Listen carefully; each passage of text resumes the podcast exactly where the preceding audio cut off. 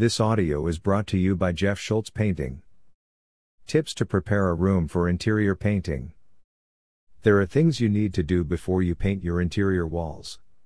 Jeff Schultz Painting has some tips to help you prepare for painting your walls. A flawless paint job needs a lot of time and preparation.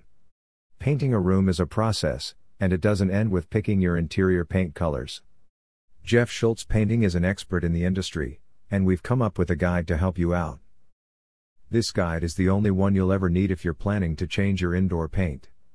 Knowing how to prepare a room for painting will help make things easier. It will take time and effort, but it'll be worth it for a hassle free paint job ahead. How to prepare your room for painting. Before picking up that paint roller, give these preparation tips a try. Part 1 Clear the room. 1.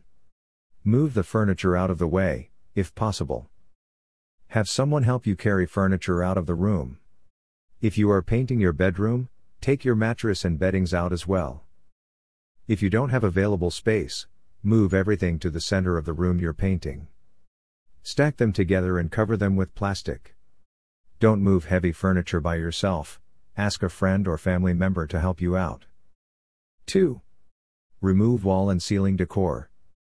Remove any framed photos or artwork hanging on your walls, and secure them in a clean area.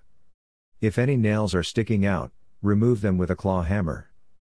For the light fixtures, you can either remove or cover them with plastic before securing them with tape.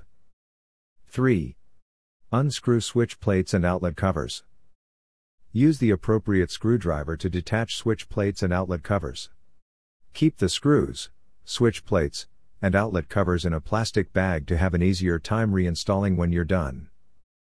Cover exposed outlets and switches with painter's tape. Here's a pro tip leave them uncovered until you begin painting so you can switch your lights on and off. Part 2 Protect the fixtures and floors. 1. Put plastic covers over the large furniture.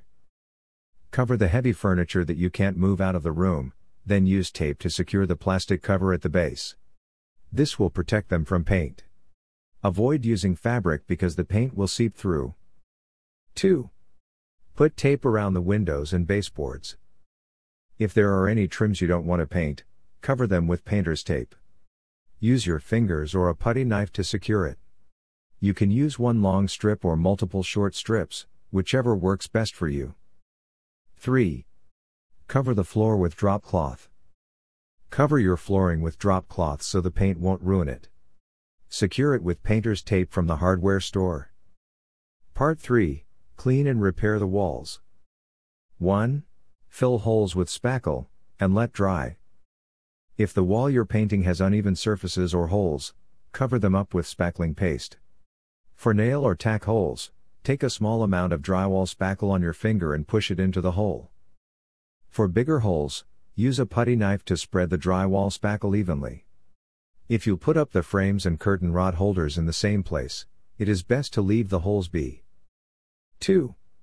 Use a sanding block or 220 grit sandpaper. Wear a face mask before sanding your walls to avoid inhaling the dust. Take the time to rub the walls and even out areas with spackle. Sanding the walls will help hold the primer and paint better. Use a ladder to reach high areas. 3. Clean your walls with soapy water. Get a bucket of warm water with dish soap and use a sponge to wipe down the walls. Wring the sponge to avoid making a mess.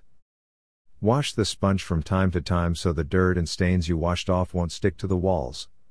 Let the walls dry before you start applying the primer and interior paint. Part 4 Prime your walls. 1. Use the correct primer. If you're using an oil based paint, opt for an oil based primer. For all other types of paint, use a latex based primer. Primers are also necessary if you're painting over a darker paint color to avoid the darker paint from showing through. 2.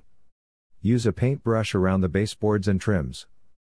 A 1 to 2 inch angled or square paintbrush with nylon bristles is suitable for baseboards and trims. 3. Use a paint roller to paint the walls. 9 inch paint rollers work best for walls. Make a W pattern for the best coverage, and don't soak the roller for too long to avoid drips. Leave it for a day to dry. If there are uneven coats of paint, apply another layer. Use a ladder or a paint roller with a longer handle for hard to reach areas. Hire Jeff Schultz Painting today.